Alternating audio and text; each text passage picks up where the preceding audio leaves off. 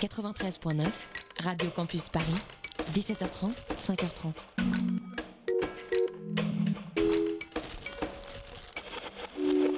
Il est 19h55 secondes sur Radio Campus Paris. Tout de suite, c'est la matinale de 19h. La matinale de 19h, le magazine de société de Radio Campus Paris. On y parle de sujets sérieux. Il n'y a pas d'édito enflammé sur le communautarisme blanc. De sujets moins sérieux. Ça peut être des bois sculptés à partir de formes naturelles interprétées. De ce qui se passe en Ile-de-France. Je me disais qu'à Paris, on était en avance sur la province. Et de débats pas forcément consensuels. Parlez-nous un peu de cette coupe monstruelle. Tous les jours, du lundi au jeudi, jusqu'à 20h, sur le 93.9. Quelle est, selon vous, la pire plaie de la ville de Paris à l'aune de l'été 2019 Certains vous répondront la fermeture aux voitures des quais de Seine. D'autres, les touristes américains en spring break qui encombrent toutes les rues en groupe de moins 20. Pour moi, c'est les trottinettes électriques. Surprenant, je sais. Vous écoutez une radio parisienne qui émet depuis Bastille, dont le public a globalement entre 20 et 30 ans. Pourquoi critiquer les trottinettes électriques, ces fiers destriers de la start-up nation, qui transportent les bobos et les hipsters les plus bankable de la capitale Parce que les trottinettes sont en sursis, et oui, personnellement, cette nouvelle me réjouit, même si son origine, un accident de trottinette dont les victimes étaient une jeune maman et son bébé de cette semaine, est triste. Je me rassure en me disant qu'il y a eu plus de peur que de mal dans cet accident, ce qui n'est pas toujours le cas. Les chiffres exacts du nombre de victimes de ces machines démoniaques ne sont pas connus, mais les voix sont de plus en plus nombreuses à réclamer leur interdiction ou au moins leur régulation. En plus du danger routier qu'elles représentent, ces horreurs sans casque encombrent tous les trottoirs. Non, vraiment, faut faire quelque chose. Pensez ému à la personne qui, il y a deux semaines, en a jeté une quinzaine dans le fleuve qu'est Saint-Michel. En plus, elles vivent quand on les déplace, il y en a tellement que c'est impossible de s'y retrouver. 13 marques, 40 000 trottinettes, c'est beaucoup trop. Je pense qu'on devrait faire comme à Bordeaux, cette ville merveilleuse, ensoleillée et surtout vite de trottinettes jusqu'à ce que la mairie statue sur leur encadrement et leurs utilisations. Parce que perso, j'ai l'habitude de me faire percuter par toutes sortes de véhicules et je peux vous affirmer que se faire percuter par une camionnette, ça fait moins mal qu'une saleté de trottinette Lime qui file à 25, 25 km/h dans les rues du 5e arrondissement.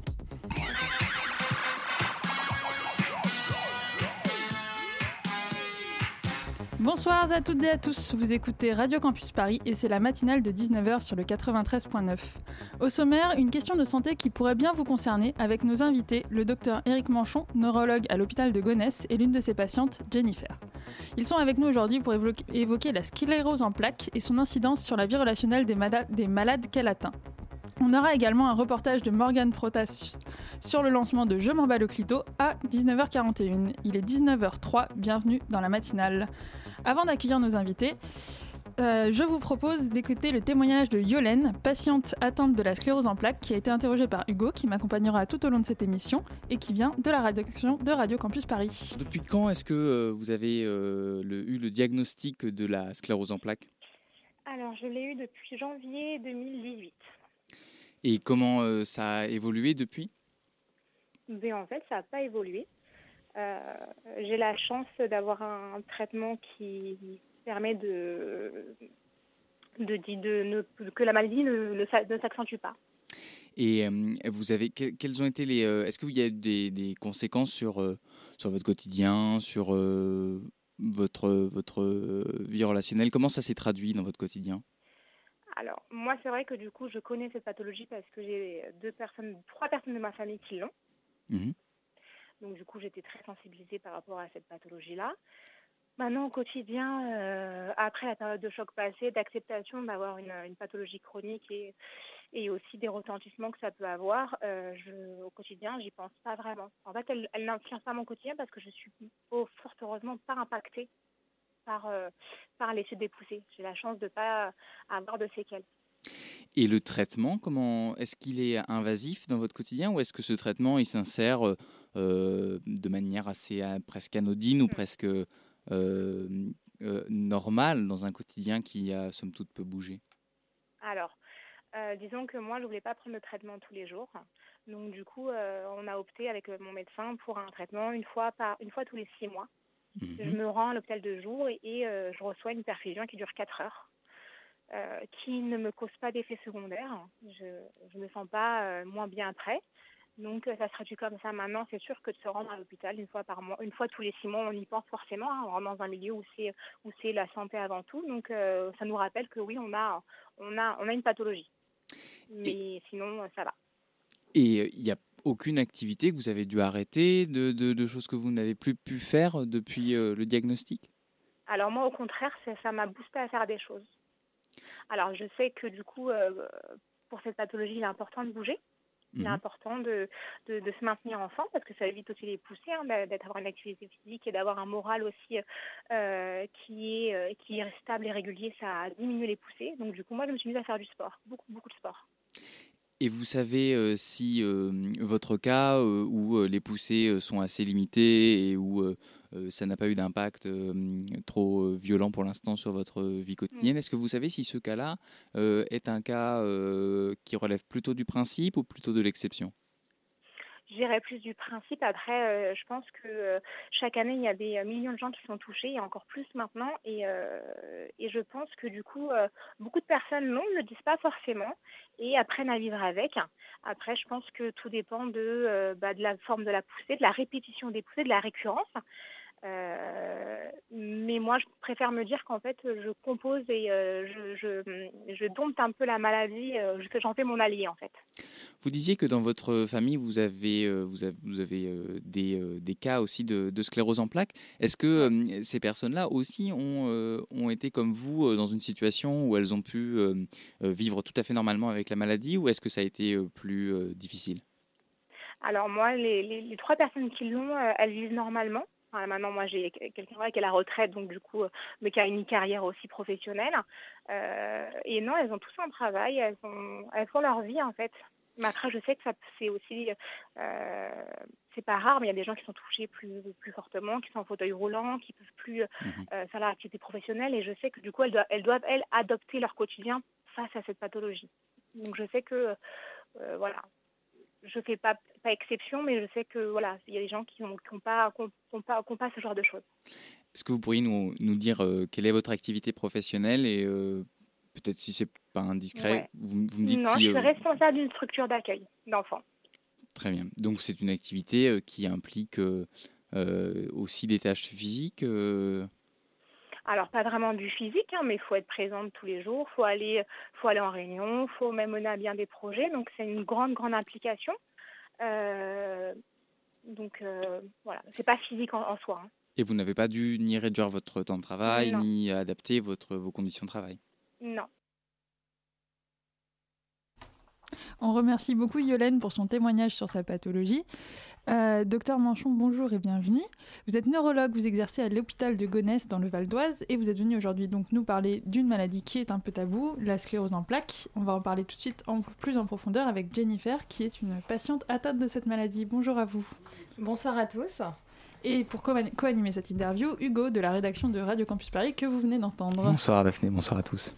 Alors, docteur Manchon, euh, pour euh, introduire un petit peu le sujet, est-ce que vous pouvez nous expliquer quels sont les symptômes de la sclérose en plaques euh, En quoi ça consiste exactement d'avoir cette maladie? Alors, la sclérose en plaques, c'est une maladie qui touche le système nerveux et le système nerveux central en particulièrement. Ça touche donc le cerveau et la moelle, pas les nerfs euh, périphériques dans les bras tout ça. Ça donne différents symptômes et les symptômes sont assez variés.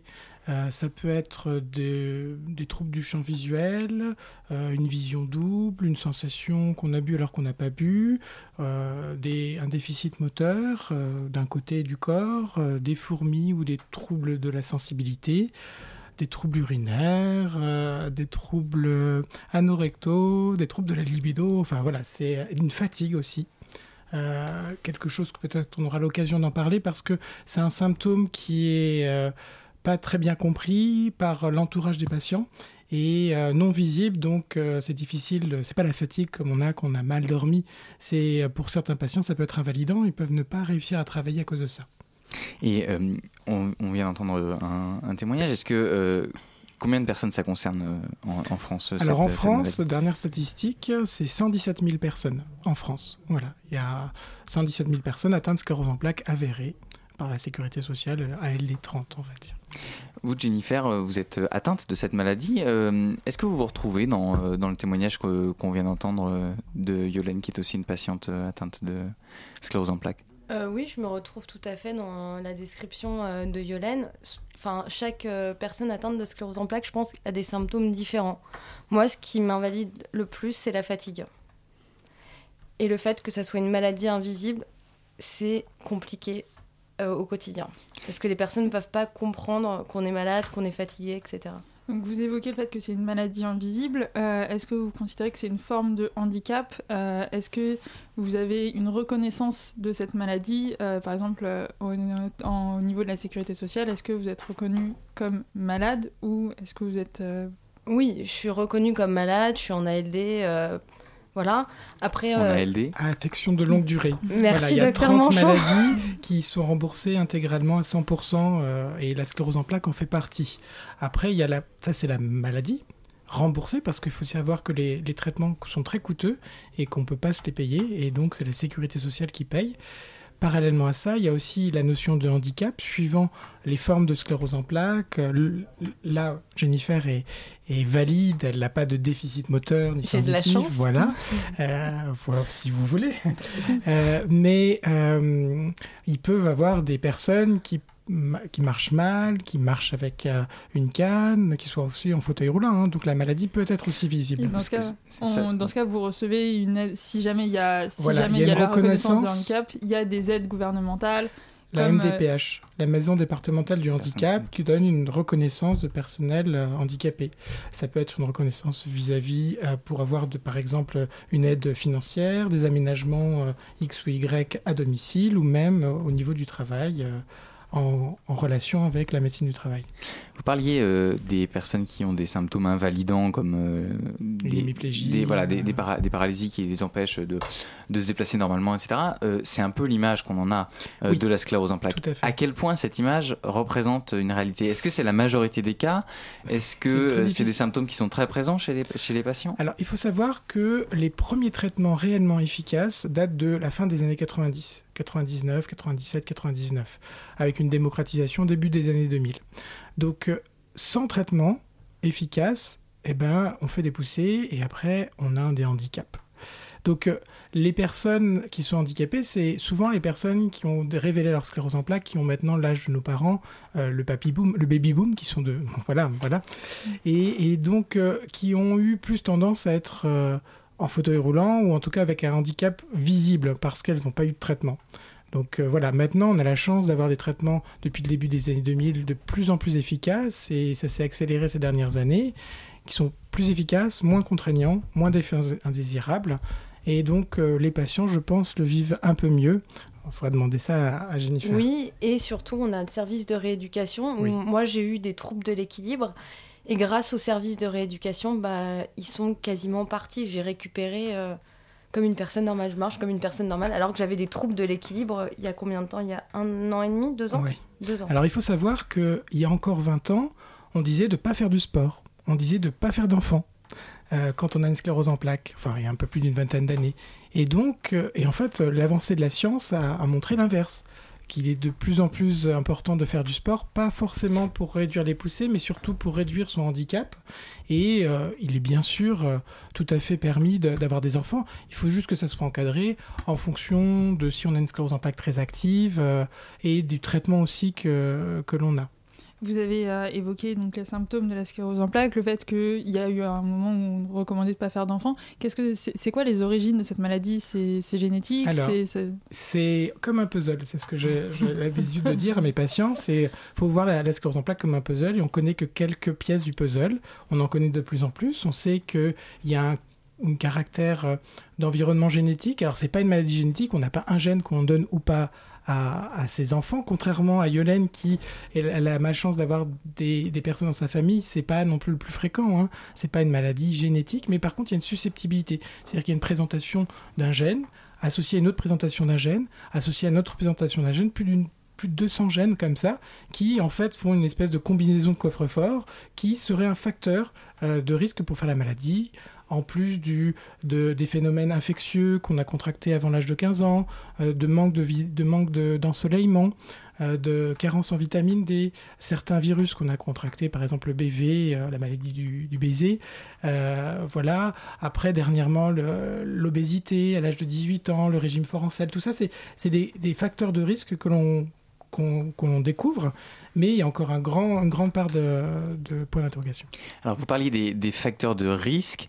Est-ce qu'il y a des comportements qui, à l'inverse, peuvent, euh, une fois qu'on a contracté la maladie, retarder euh, l'avancée des poussées? Est-ce que, ah bah, est que, les patients peuvent, euh, au-delà du traitement ah pur, bah, et dur, est-ce que les patients peuvent adopter des comportements qui ralentissent les poussées ou en tout cas qui en diminuent les effets? Il faut être, on va dire, normal, c'est-à-dire, en fait, il y a des régimes qui courent sur Internet et tout ça. Pour l'instant, c'est manger équilibré, c'est pas faire de régime euh, très carencé. Pour l'instant, c'est en cours de recherche tout ça.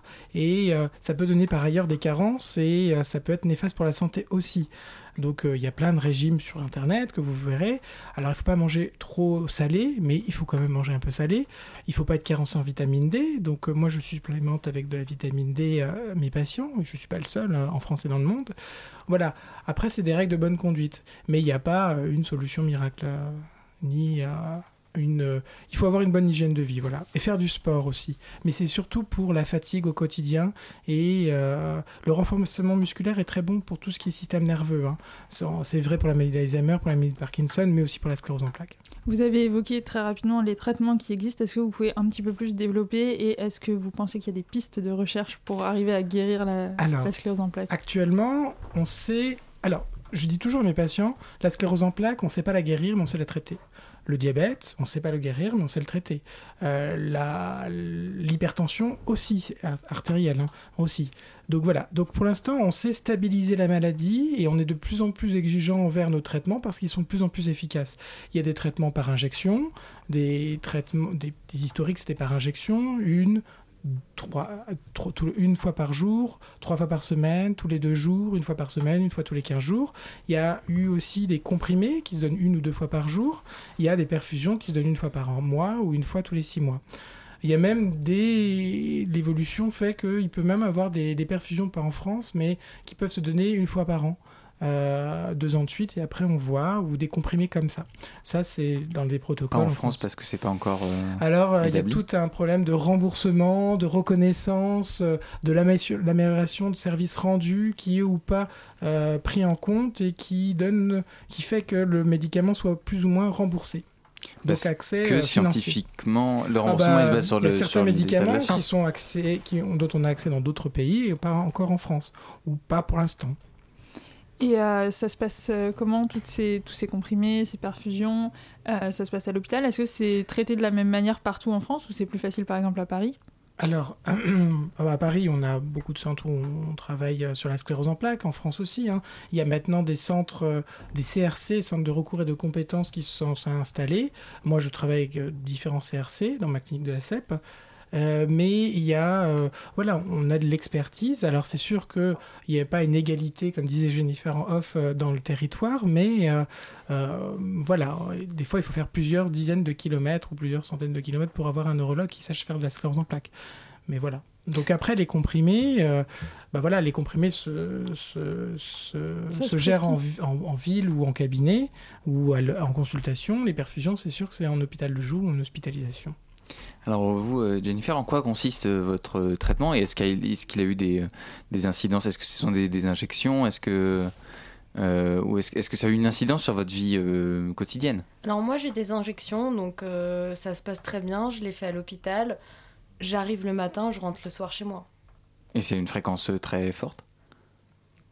Plusieurs semaines. Plusieurs semaines. Une, fois, une fois toutes les euh, X semaines. ça dépend, c'est des cas particuliers. Exactement. On ne va, va, pas faire de la pub pour certains traitements plus que dans d'autres, c'est pour ça qu'on non, mais il y a des, non, mais il y a des, Le but de la question, c'est de savoir si les traitements étaient invasifs dans la, dans la vie personnelle des, euh, non, j'ai beaucoup de Chance. je tolère bien mon traitement, j'ai beaucoup de chance. Il me correspond et c'est un traitement, je l'ai attendu, je l'ai eu et euh, je suis fatiguée quelques jours après la perfusion et après je retrouve une vie normale. Donc et c'est important. Vous dites que ça vous correspond, ça veut dire que les traitements euh, peuvent être invasifs ou non selon la réceptivité du patient? Alors, suivant l'agressivité de la sclérose en plaques, on a différents types de traitements à proposer. Euh, jusqu'à peu, il y avait des traitements de première ligne, des traitements de seconde ligne. Quand on résiste à des traitements, c'est-à-dire qu'on continue à faire des poussées alors qu'on est sous traitement, on change de classe thérapeutique. Et ces traitements-là peuvent, euh, indépendamment de leur classe, être en pair enfin en par voie orale ou en par perfusion. Et en fonction des traitements, ben, on n'a pas tout à fait les mêmes effets secondaires. Il y a des traitements qui donnent plus de troubles digestifs, d'autres qui donnent plus de risques d'infection, d'autres euh, plus de réactions cutanées, d'autres un petit peu de perte de cheveux. Alors voilà, ça dépend des. Voilà, en gros, il faut choisir euh, ses contraintes. voilà, ses contraintes et euh, d'injection. Et enfin voilà, il y a des patients qui ne peuvent pas avaler. Moi j'en ai. Il y a des patients qui ne peuvent pas avoir une aiguille. Et, donc il faut s'adapter, et je pense voilà, il faut s'adapter parce que il faut que le patient soit acteur de sa prise en charge, donc il faut aussi lui donner une certaine latitude dans le, dans le choix de traitement pour qu'il puisse euh, adhérer au traitement tout bonnement. Jennifer, vous nous disiez tout à l'heure qu'il y a autant de malades que de formes de, de sclérose en plaques. Euh, est-ce qu'il y a un type de patient qui va être plus concerné par la maladie? Est-ce qu'il y a des est-ce qu'au niveau statistique, démographique, il y a des gens qui, il y a une des catégories de population qui sont plus touchées ou pas par la maladie? Alors, plus de femmes que d'hommes peut-être? Oui, voilà, il y a trois femmes pour un homme, donc c'est plutôt une. en fait, l'âge de découverte de la maladie des premières poussées, c'est entre 20 et 40 ans. Euh, c'est plutôt euh, trois femmes pour un homme. Et euh, voilà, il, il s'avère que plus on s'éloigne de l'équateur, plus on a de risques de, développer une sclérose en plaques. Donc il y a au Maghreb moins de types de, moins de sclérose en plaques en proportion qu'en Suède. Néanmoins, elles sont un petit peu plus agressives au Maghreb. Ça s'explique par quoi cette... Euh, il y a une composante de terrain génétique, comme je vous le disais. Il y a euh, une composante d'ensoleillement, de vitamine D, de manque en vitamine D. C'est ce que je disais tout à l'heure. Oui, parce qu'on dit gradient nord-sud. Ça, c'est pour l'hémisphère nord, mais il y a un gradient sud-nord pour l'hémisphère sud. Euh, merci beaucoup d'être avec nous. On va faire une petite pause musicale et euh, on revient tout de suite après ça.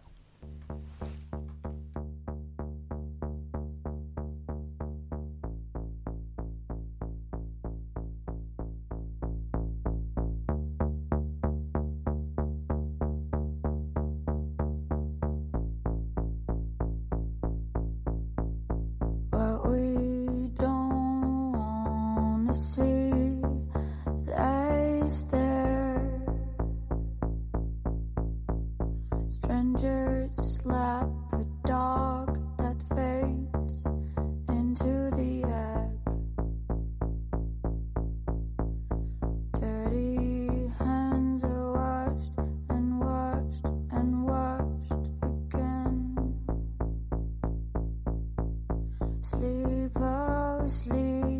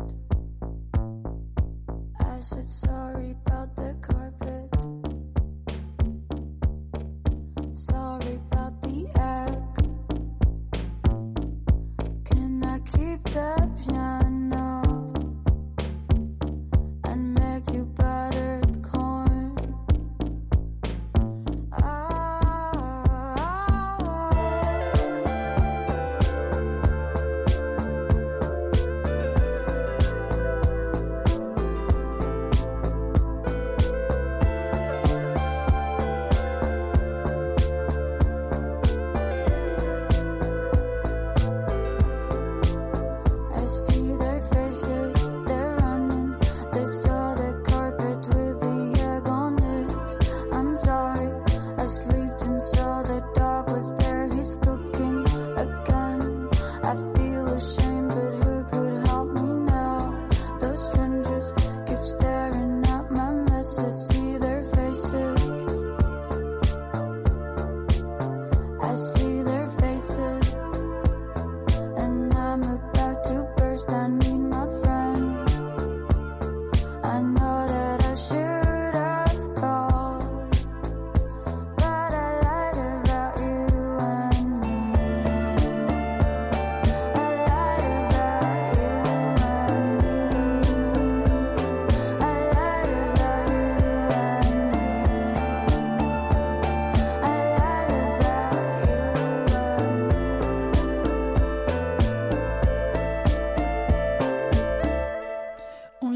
Sorry About the Carpet d'Agar Agar. Vous écoutez Radio Campus Paris, il est 19h26.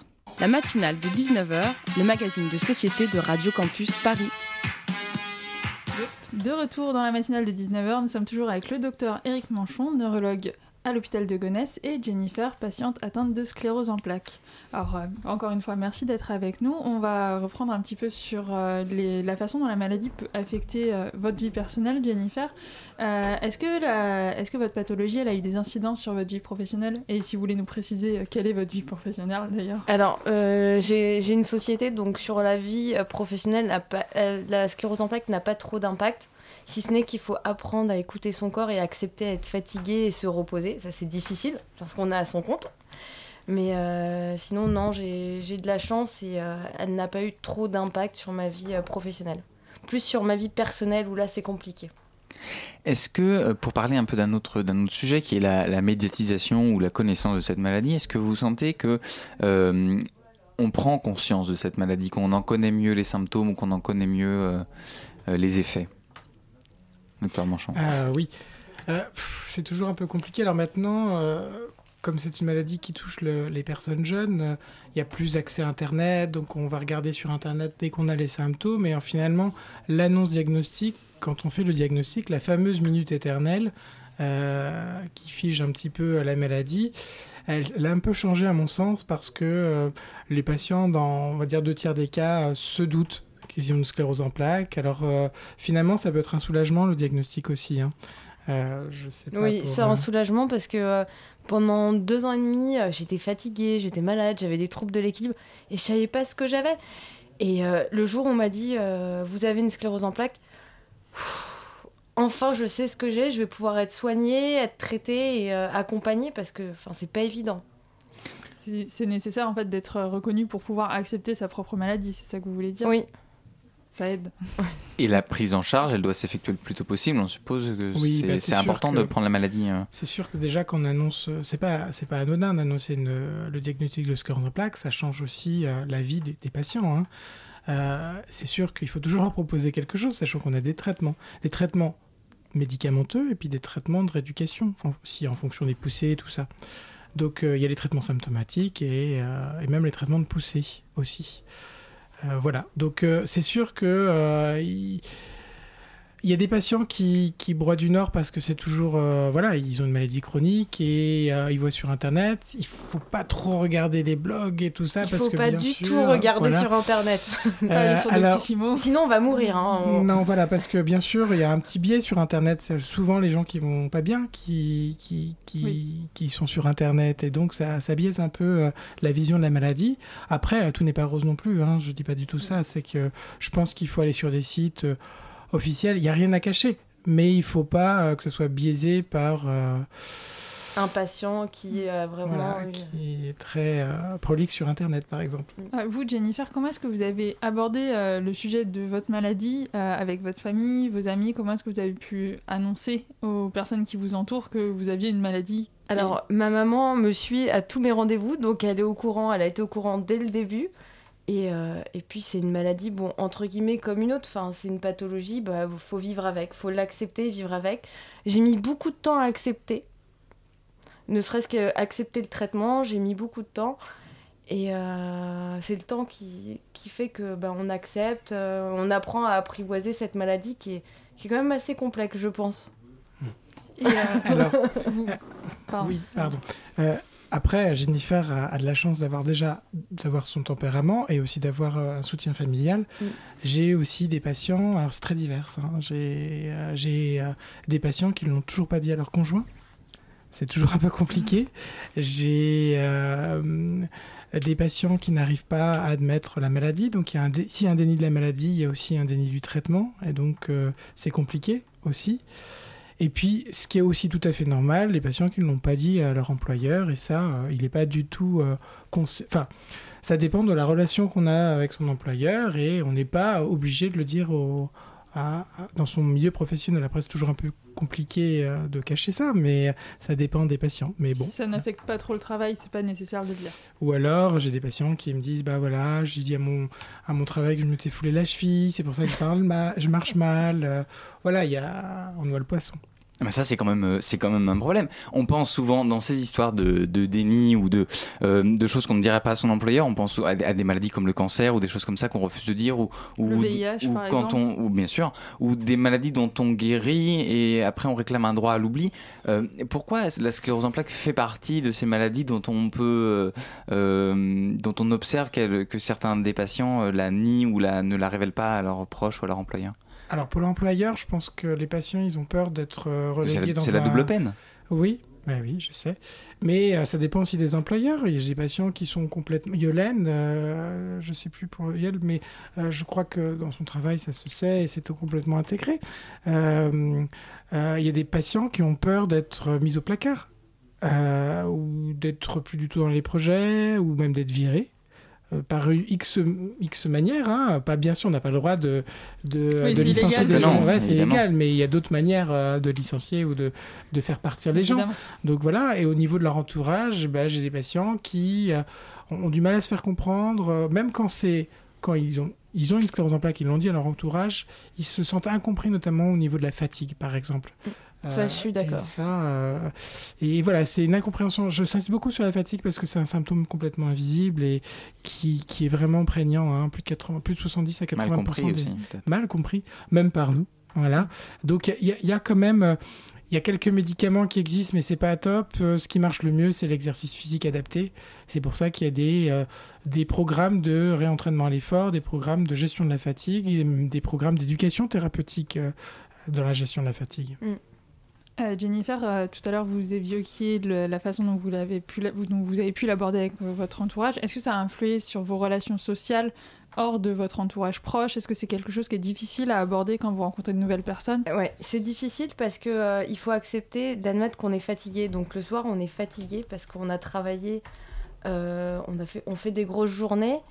Et le soir, bah, on n'a pas forcément. On a envie d'aller boire un verre, mais c'est difficile. Ça nous coûte d'aller boire ce verre. Et on sait que le lendemain, si on veut pouvoir travailler, bah, on peut pas aller boire ce verre parce que c'est pas possible. Sinon, on va avoir beaucoup de mal à travailler le lendemain. Et euh, est-ce qu'il y a des, euh, des initiatives ou des, euh, je sais pas, des associations qui euh, justement travaillent sur cette, sur pas l'acceptation de la maladie, mais sur la, la gestion des effets plus sociaux que médicaux de, de la Il y a des maladie associations de patients qui sont en train de se créer, qui se sont déjà créées. Il y a la Ligue et tout ça pour les patients. Euh, il y a même dans, au centre Gonesse, il y a des patients qui se sont mis en association euh, en rapport avec la Ligue, justement pour faire des groupes de parole, par exemple. Euh, des cafés, il y a des cafés CEP, euh, voilà, il y a, oui, pour essayer d'en parler. Mais c'est vrai que... euh, SEP, SEP, sclérose en ah plaques. oui, pour- sclérose en plaques, pardon. Mais voilà, sclérose en plaques. Mais voilà, la fatigue est un des symptômes, mais il y a d'autres symptômes. hein, Les troubles urinaires, ça peut complètement gâcher la vie sociale parce que quand on a des urgences urinaires, ben, il y a des gens qui ne veulent plus sortir de chez eux parce que euh, s'ils vont dans un café qui, ou qui ne trouvent pas les, les toilettes, euh, et ben, ils se font dessus. Voilà. Et donc, ils ne sortent plus de chez eux. socialement- Voilà, ça, voilà. Mais il faut savoir, et je le dis pour les, pour les personnes, qu'il y a des traitements pour les troubles sphinctériens. En fait, on- dans les symptômes, il y a des réponses plus ou moins efficaces, plus ou moins adaptées, plus ou moins invasives, mais il y a des réponses. C'est pour ça qu'il faut toujours consulter le neurologue et un médecin de rééducation s'il y a du handicap. Et il y a aussi beaucoup de patients qui veulent pas consulter parce qu'ils disent bah, c'est pas pour moi voilà. Déjà, suivant les formes de sclérose en plaques, il y a plus ou moins de traitements, il y a de plus en plus de traitements, mais il y a aussi tout ce qui est autour, le symptôme et tout ça qu'il ne faut pas négliger. En guise de conclusion, je voudrais évoquer la journée mondiale euh, de la sclérose en plaques, euh, donc qui a pour but de sensibiliser euh, à cette maladie. Est-ce que vous pensez que depuis ce- l'existence de cette journée, est-ce que vous constatez une meilleure sensibilisation, une meilleure reconnaissance de la maladie ou pas? Voilà, je ne peux pas répondre à cette question-là parce que moi j'ai des patients. Après, c'est sûr que plus on en parle, plus ça dédramatise aussi parce que du coup, on peut dire, voilà, on peut inviter Jennifer. qui J'étais bah, même pas au courant que c'était la journée mondiale de la c'est CEP aujourd'hui. demain. Ah, c'est demain. Bon, bah voilà. C'est demain, Euh, c'est demain. Mais demain, c'est férié, alors on l'a fait aujourd'hui en France. Ah oui, On n'a pas d'émission demain. donc Voilà.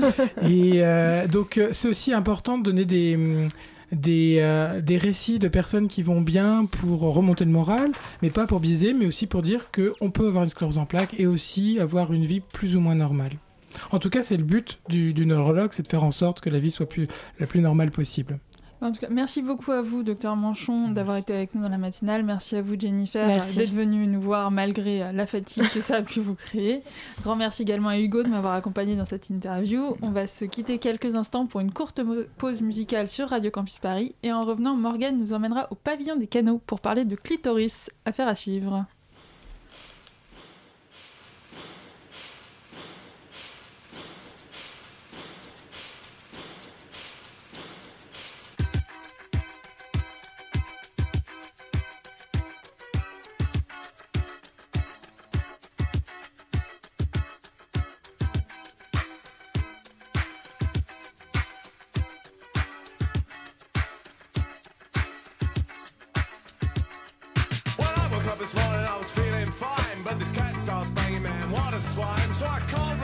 But no avail. That's why I'm telling you this sorry tale. It went bang. I said shut up. It went bang. I said wrap up. Well, I'm aware that the guy must do his work,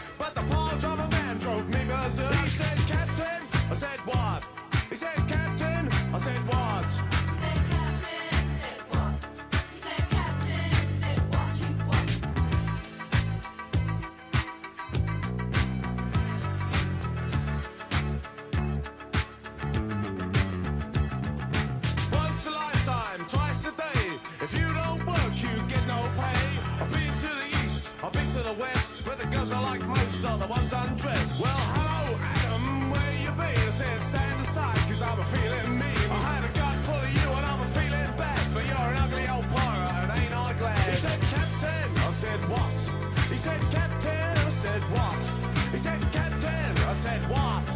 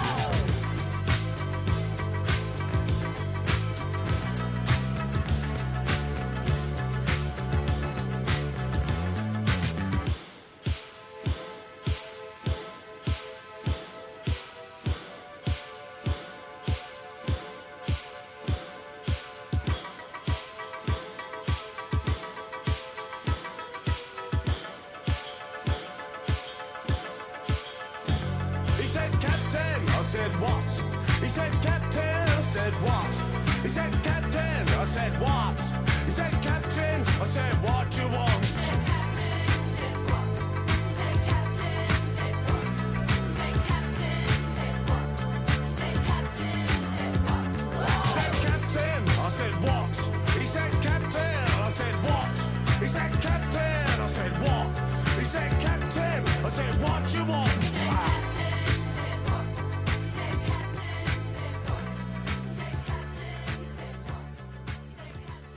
C'était What de Captain Sensible sur le 93.9. Il est 19h40 et vous écoutez la matinale. La matinale de 19h sur Radio Campus Paris. Et tout de suite, on retrouve Morgane. Bonsoir Morgane. Qu'est-ce qu'on a au programme ce soir? Alors moi, je vais tester vos connaissances. Est-ce que tu es prête? C'est parti. Alors top, mon nom vient du grec petite colline, mais je serai plus proche de l'iceberg. Je mesure une dizaine de centimètres, mais vous ne voyez que le bout de mon nez. J'ai été découvert en 1559 en Italie, mais je suis présent à travers le monde.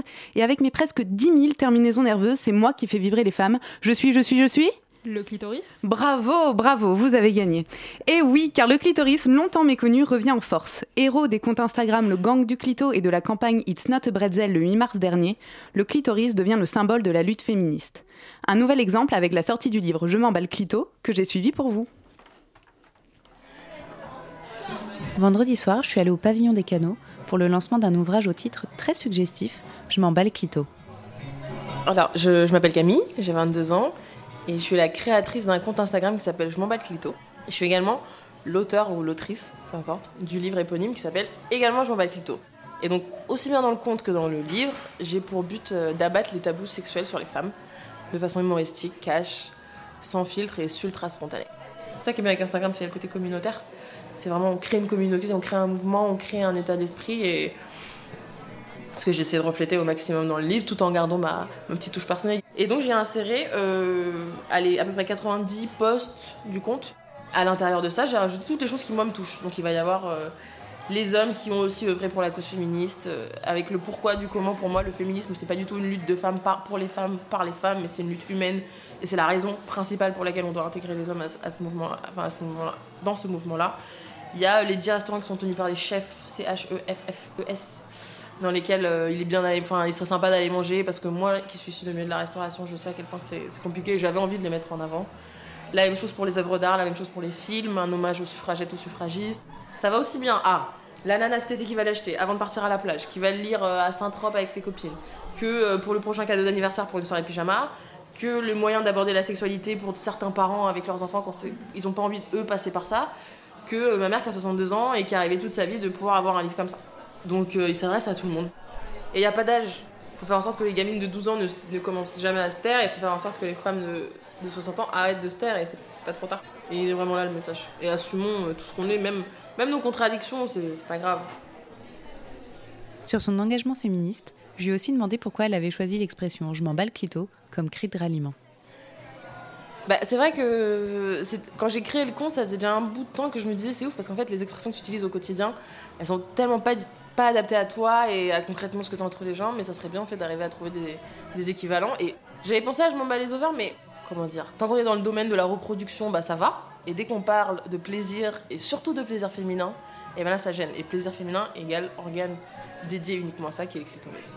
Un avis que partage Noémie Delattre, comédienne, que l'on peut notamment retrouver sur scène avec son spectacle Féministe pour hommes et qui a préfacé ce livre. J'ai longtemps cherché aussi à, non pas à féminiser, mais à trouver, euh, enfin, à trouver des expressions qui mettent en valeur la puissance féminine.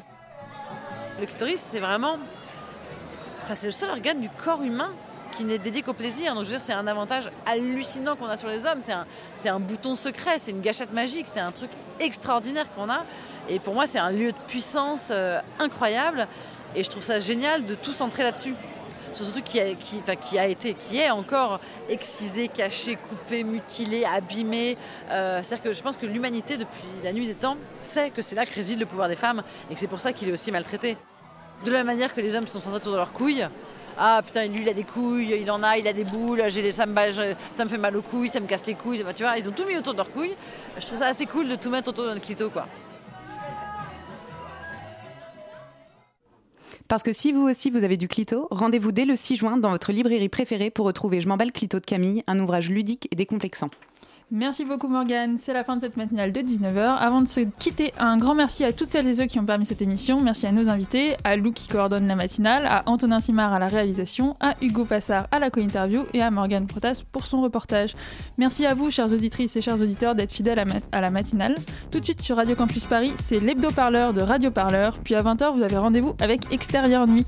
La matinale revient pour sa part lundi à la même heure, 19h, parce que nous aussi, on profite du jour férié demain. Bonne soirée à tous et à toutes sur Radio Campus Paris. ださい。